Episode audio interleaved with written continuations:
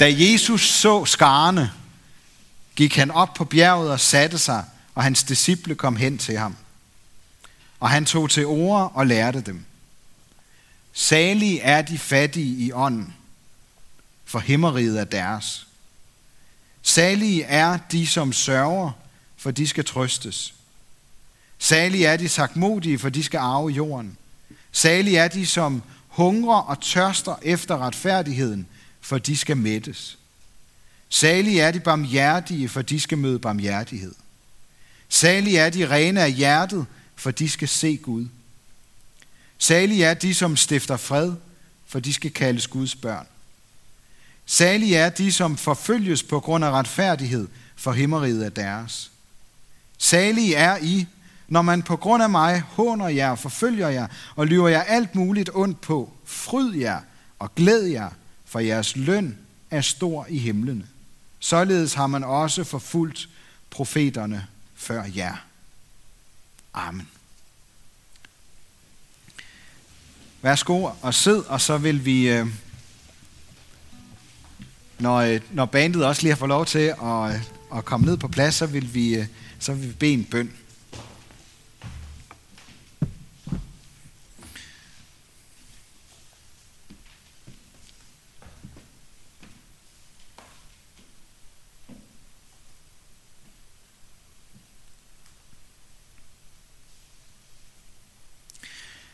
Jesus, jeg har lyst til at sige dig tak, fordi du begynder din store tale, din store bjergprædiken på den her måde. Jeg beder om, at det må blive stort for os i aften, at det er det, du gør. Amen. Jeg, øh, jeg tror, det har været på samme måde med, med alle vores børn, altså på nær øh, vores lille dreng, som vi øh, mistede for godt 10 år siden. På vej herned til kirke, der var vi lige forbi og tænde et lys på kirkegården. Men de andre fire, dem har vi, øh, dem har vi båret, mens de var små. Og på et tidspunkt, de var ikke særlig gamle, så fik de lyst til, at det skulle være omvendt. Og så tog de deres små arme rundt omkring, og øh, så, øh, så prøvede de at løfte deres far. Og øh, det sjove ved børn, det er jo, at altså små børn, de tror virkelig på, at det kan lade sig gøre. Øh, og selv når de har løftet og brugt alle deres kræfter på at få deres mor eller far bare sådan en lille smule op i luften, så tror de stadigvæk på, at det kan lade sig gøre. Selvom det kan det jo ikke. Sådan er børn. Og i virkeligheden er det jo lidt komisk, at de tror, de kan løfte noget, som i virkeligheden er alt for tungt for dem. De kan ikke, men de tror, de kan. Sådan kan det også nogle gange være for os, tror jeg, at vi tænker, at vi skal løfte noget, som, som er alt for tungt. Og vi tror på, at vi kan, hvis vi nu bare tager os sammen og lige giver den en ekstra tand, så kan vi nok godt klare det, så kan vi løfte det. Og så glemmer vi, og det er jo egentlig lidt komisk, at i forhold til Gud, så er vi som børn. De ord, vi har hørt fra Bibelen i dag, de lyder, de lyder meget lette. Det vi hørte fra Isaias bog og fra Johannes åbenbaring. Det her med, at en verden, hvor, hvor alt er godt. Man kan næsten føle sig lidt barnlig, hvis man våger sig ud i at tro på, at det er sandt. At sådan bliver det engang. Næsten som at tage fat om sin mor eller far og prøve at løfte. Det kan jo ikke lade sig gøre. Det er sikkert bare en drøm.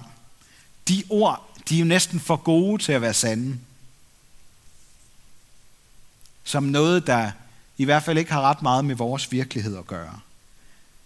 En verden, uden vold, undertrykkelse og ulykker, og med Gud selv, der lyser som en sol og tørrer alle tårerne af vores øjne, mens englene og en stor hvid flok af mennesker synger lovsange af dybfølt glæde til Guds ære.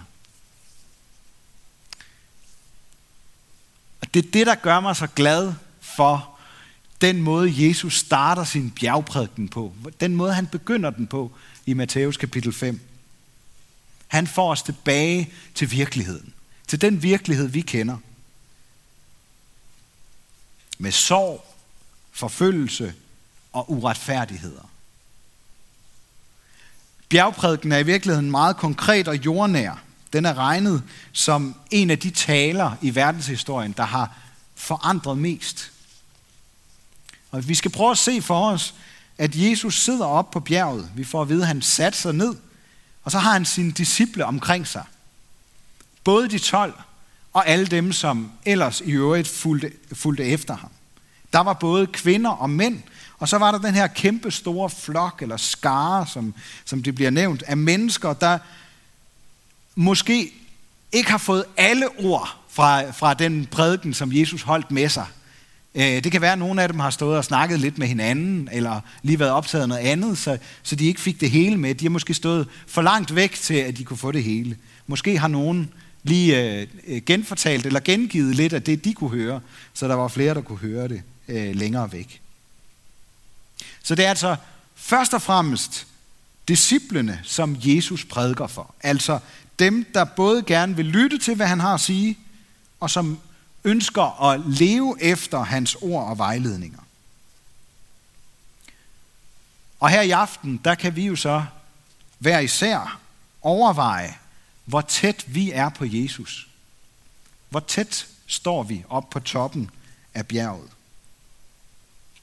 Lytter vi med, eller er vi en af disciplene, der også har tænkt sig at leve efter de ord, som Jesus kommer med? For i modsætning til de fromme farisæer og de rige ledere, så lovpriser Jesus de fattige i ånden. Og det kan fortælle os, at der er ikke noget, der skal forhindre os i at komme lige så tæt på Jesus, som vi ønsker. Der er ikke nogen, der skal forhindre os i, at, høre, at vi kan høre, hvad han siger. De fattige i ånden. Det er ikke bare fattige eller dumme mennesker, som nogen har ment. Det er mennesker, der ved, at de ikke kan leve op til de krav, som Jesus udfolder i sin prædiken, og som har svært ved at bære de livsvilkår, som er deres. Alligevel, på trods af det, så holder de fast i sandheden i de ord, der kommer fra Gud. De ved, at de mere end noget andet har brug for Guds barmhjertighed. Det er dem, Guds rige er til for. Mennesker, der er afhængige, som børn er afhængige af deres mor eller far. Normalt så er det sådan, at talere eller, eller taler, når vi sådan øh, skal snakke om, om gode talere, så, så lægger de ofte op til, at vi skal gøre et eller andet, vi skal komme i den rigtige retning. Måske er der sådan nogle punkter, som vi siger, gør de her fem ting, så får du et bedre liv. Jesus gør det anderledes. Han siger, at de fattige i ånden, altså dem, der holder fast i sandheden og får tæsk for det og møder modstand, allerede er lige præcis der, hvor der er allerbedst at være. Der, hvor trøsten, freden og der, hvor Gud er. Midt i sorgen over uretfærdigheden i verden, over deres egne hjerters mørke, så har de allerede Guds rige og Guds fred, fordi Jesus har lovet dem, at de skal arve jorden. De har lagt deres liv i Guds hænder, i håbet om, at han vil gribe ind med sin retfærdighed i verden og i deres eget liv. Allerede nu, og en gang, hvor alt skal blive fuldstændig godt. Jesus er helt på linje med det, som Johannes skriver senere hen, og det, som Esajas havde skrevet over 700 år tidligere. Og så er det et kendetegn på de fattige i ånden, at de bliver forfulgt. Når vi møder modstand på grund af vores tro på Jesus, så er det et tegn på, at vi er på vej i den rigtige retning. De stifter fred, de går ikke op i penge og prestige, men lader sig hellere behandle uretfærdigt. De tilgiver og udjævner modsætninger efter bedste evne. Men de kæmper også for, at andre ikke skal behandles uretfærdigt og søger Guds retfærdighed, altså afhængigheden af Jesus og alt det, han har gjort for at redde os. Og grunden til, at Jesus kan kalde de fattige i ånden for salige, eller vi skal prøve at oversætte det, lykkelige, helt dybt ind i hjertet, det er, det er ikke, at, at de har hørt en eller anden tale og gennemgået fem vigtige punkter til det lykkelige liv, men det er, det er noget andet. Det er, at Gud har handlet. Vores egen præstation og moral kan aldrig gøre os lykkelige eller salige. Det er kun ved at indrømme vores mangler og fattigdom, at vi kan få Guds retfærdighed og arve Guds rige. Og derfor er der heller ingen grænser for, hvem der kan få lov til at høre til i Guds rige. Jo, måske kun dem, der mener, de er rige eller kloge eller dygtige nok til at klare sig uden Jesus. Som ikke mener, de behøver at høre hans tale for at leve det gode liv. Måske er det spildte ord, Jesus kommer med for dem, der mener, de kan bære livet selv. For de, der er så fromme og stærke, at de kan bære det, som livet eller Gud lægger på dem. Som aldrig bliver så fattige, at de ikke længere kan leve videre. Som altid selv kan skabe en eller anden form for mening med det hele. Jeg tror, der er mange af os, som har en enorm livskraft og overlevelsesevne, når vi bliver ramt hårdt i livet, og måske mister nogen eller noget, som betyder meget, eller nærmest alt for os. I ren overlevelsesiver, så kan vi finde på at sige, at det, der ikke slår os ihjel, gør os stærkere. Gætter på, at nogen af jer har hørt nogen sige det.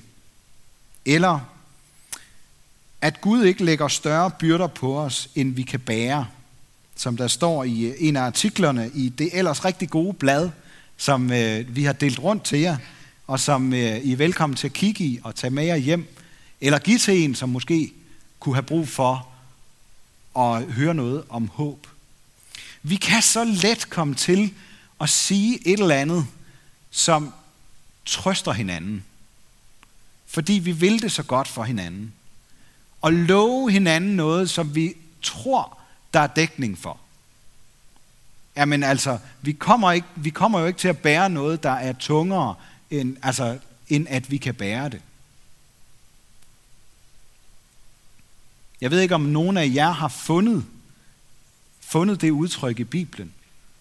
Jeg har ikke fundet det. Jeg tror ikke, det står i Bibelen nogen steder. Gud har ikke lovet os, at vi ikke bliver ramt af noget, som vi ikke kan bære. Han har lovet os noget, der er endnu, endnu, endnu bedre end det. Han har lovet os, at lige meget hvad der rammer os, af ubærlige ting,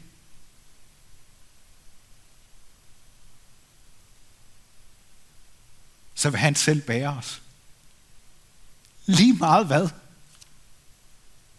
Om vi så dør af noget, så vil han bære os. Det er et løfte, vi kan læse om i Bibelen rigtig mange steder. Der er ingenting, der er så skidt, at det ikke er godt for noget. Det er et andet sådan et overlevelsesudtryk. Fordi vi har lyst til at forklare eller give mening til det, som vi ikke forstår.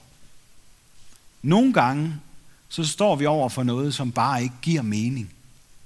Som vi ikke kan bære og høre om eller være i. Og Guds lov, så står der ingen af de sætninger i Guds ord. Jesus siger aldrig noget i den stil. For han giver os ikke et par sætninger eller nogle åndelige krykker, som vi, hvis vi tager os sammen eller tænker rigtig fromt, kan slæbe os igennem livet med. Han forsøger ikke at overbevise os om, at vi godt kan bære livet, hvis vi ser i det i øjnene, eller hvis vi tænker lidt mere positivt. Han siger, at de, der længes efter noget bedre, er salige.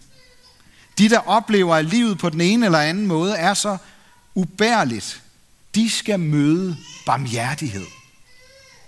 De, der ikke kan bære livet selv, vil blive trøstet, holdt ind til hjertet og vil blive båret helt indtil de kommer hjem.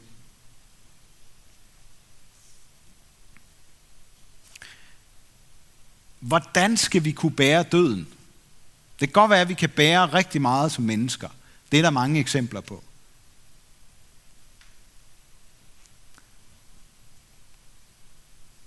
Det kan være helt ubærligt, når vores nærmeste dør. Det kan være nærmest umuligt at bære. Hvordan skal vi kunne det? Men det er jo helt umuligt for os, når vi engang selv skal dø. Hvordan skal vi så kunne bære det? Hvis vi tror, vi kan det, så er det i virkeligheden lige så komisk som et barn, der tror, det kan bære noget, der er meget tungere end sig selv.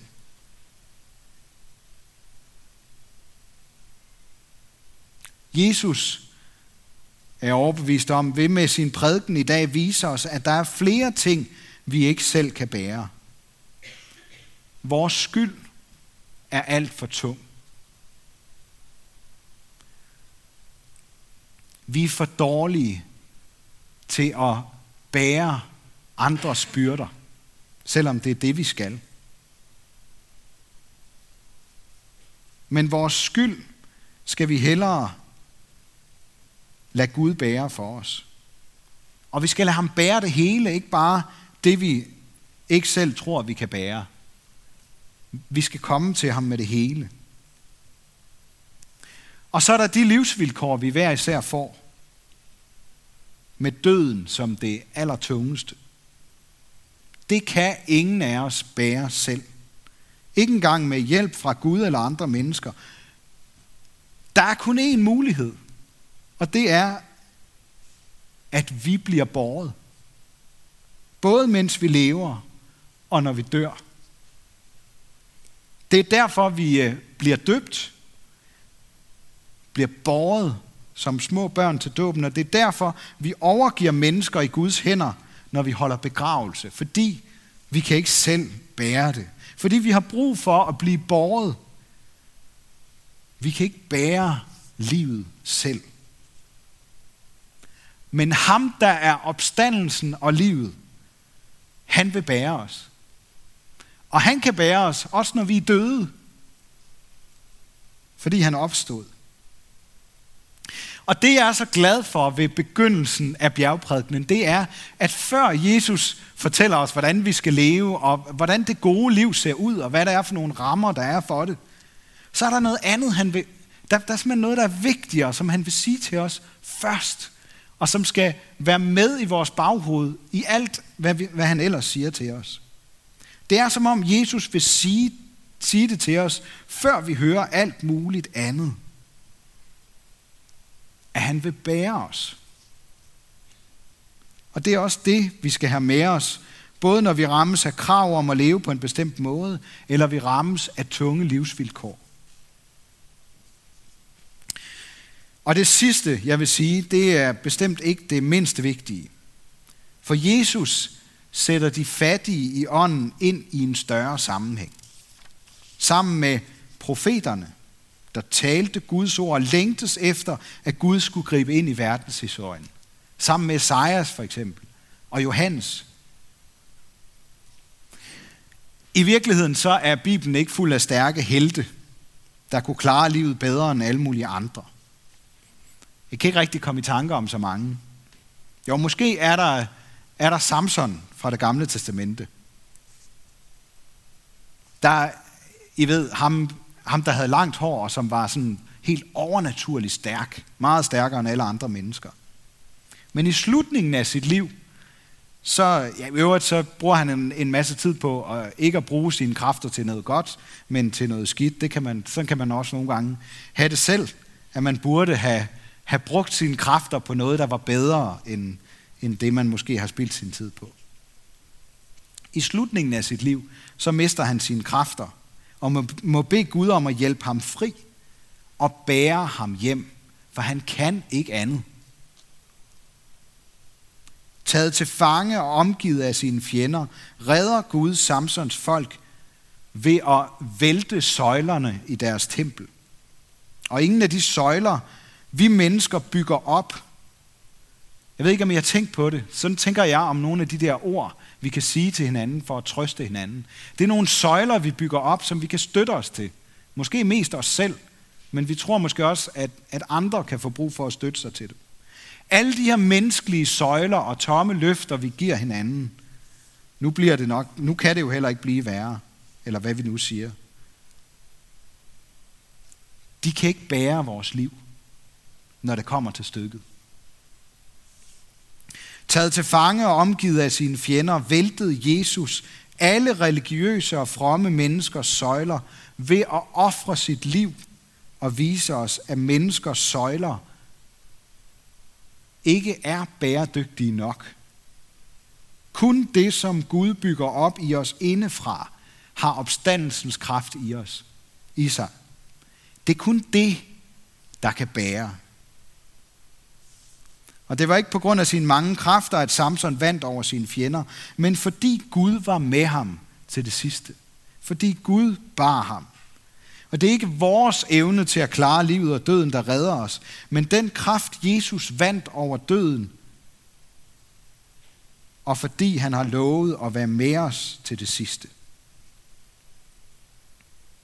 Ellers så kommer vi igennem Bibelen i båd med en lang række mennesker, der er kendetegnet ikke er sådan en eller anden heltestatus, men af deres dybe afhængighed af Gud. Prøv selv at læse efter. Der er altså ikke mange helte, men der er mange mennesker, der er dybt, dybt afhængige af Gud. I sig selv kunne de forsvinde lidt, men med Guds kræfter på grund af hans kærlighed til dem, så var de med. De var med i flokken.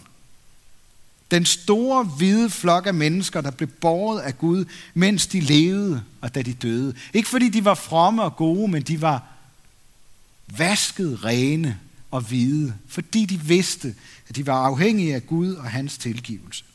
Helt frem til Stefanus i det nye testamente, der blev hånet og stenet, fordi han troede på Gud, blev båret ind i den himmelske verden. Han så Gud sådan som Jesus lover alle, der lader sig bære, at vi skal se, en Gud, se Gud en dag. Og som vi også skal synge her til sidst i Guds tjenesten. Og jeg ved godt, indrømmet, sådan har jeg det også indimellem. Det lyder måske mest som en uvirkelig drøm. Men vi får i dag lov til at være med i den store hvide flok af levende mennesker, der lader sig bære af Gud. Du får lov til at være med i den flok. Prøv lige at tænk over det en gang.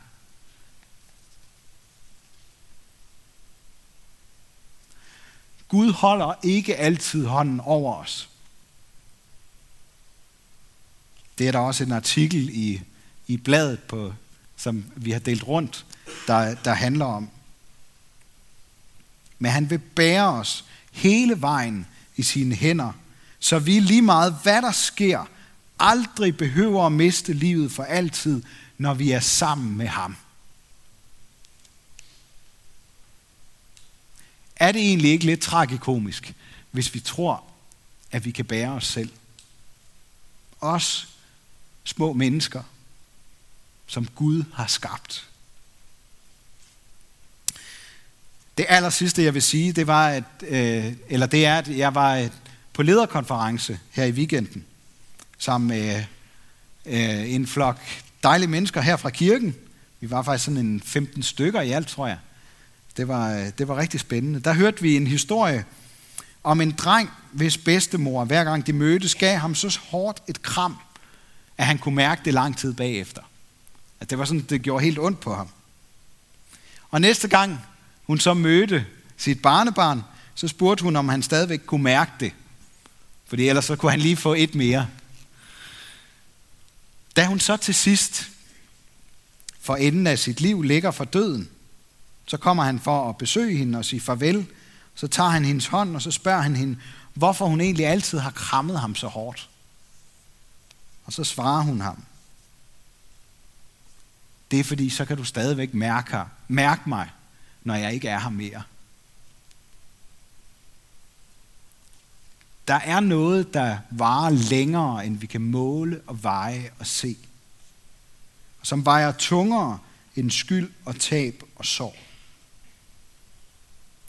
Der findes noget, der kan mærke os, og som kan bære os hele vejen hjem. Tilgivelse, nærhed, kærlighed. Hvordan skal sådan nogle menneskebørn, som også egentlig kunne bære livet uden at vores far i himlen, bære os? Og det er ikke sikkert, at vi kan mærke det. Men han har lovet, at han vil bære os. Og at vi får lov til at se ham og ende i hans favn. Ære være Gud, vores far, der har skabt os i sit billede. Ære være Guds søn, der tog vores straf, så vi kan slippe fri. Ære være Helligånden, ham der gør Guds kærlighed levende for os.